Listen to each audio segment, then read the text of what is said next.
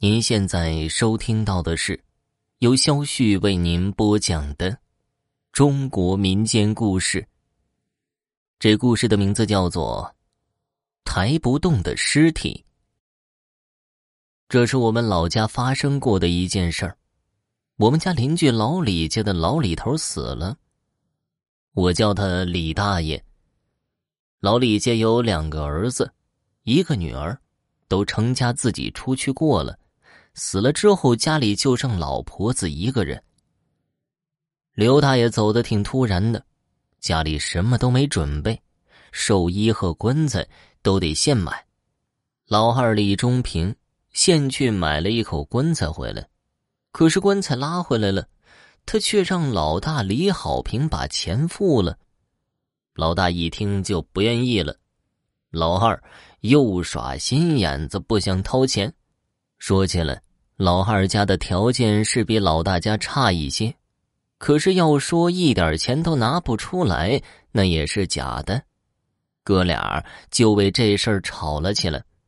老太太一听，扑在老头子身上，就哭得更厉害了。这人一死，家就乱套了。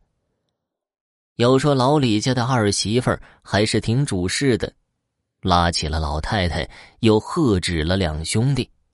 兄弟俩怄着气，来到了炕边，一个抬上边，一个抬下边，想把老李头抬到棺材里，可使了使劲儿，都没抬动。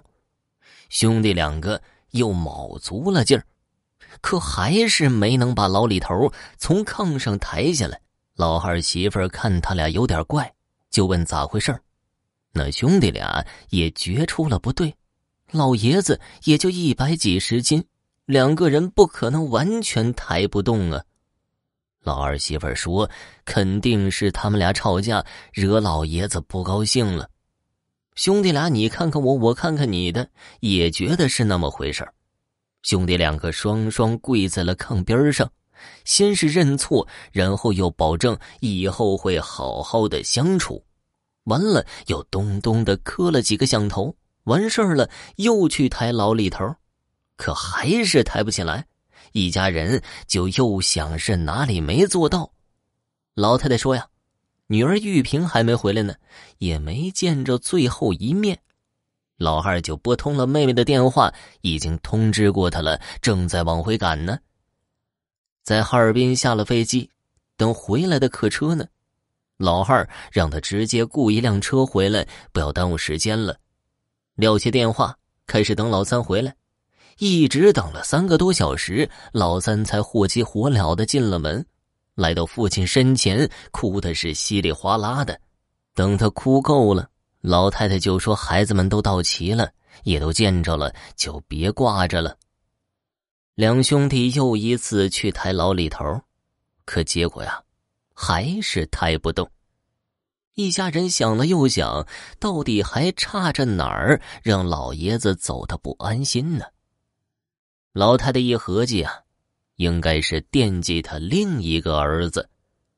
老李头结过一次婚，还有一个儿子，只是跟现在的兄妹三人关系都不好，也不怎么来往，谁也不愿意去叫他。最后还是老二媳妇出了面，就这么的。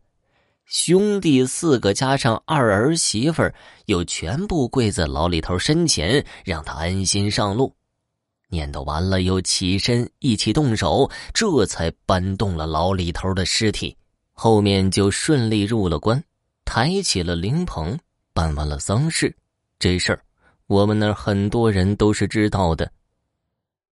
听众朋友，本集播讲完毕，感谢收听。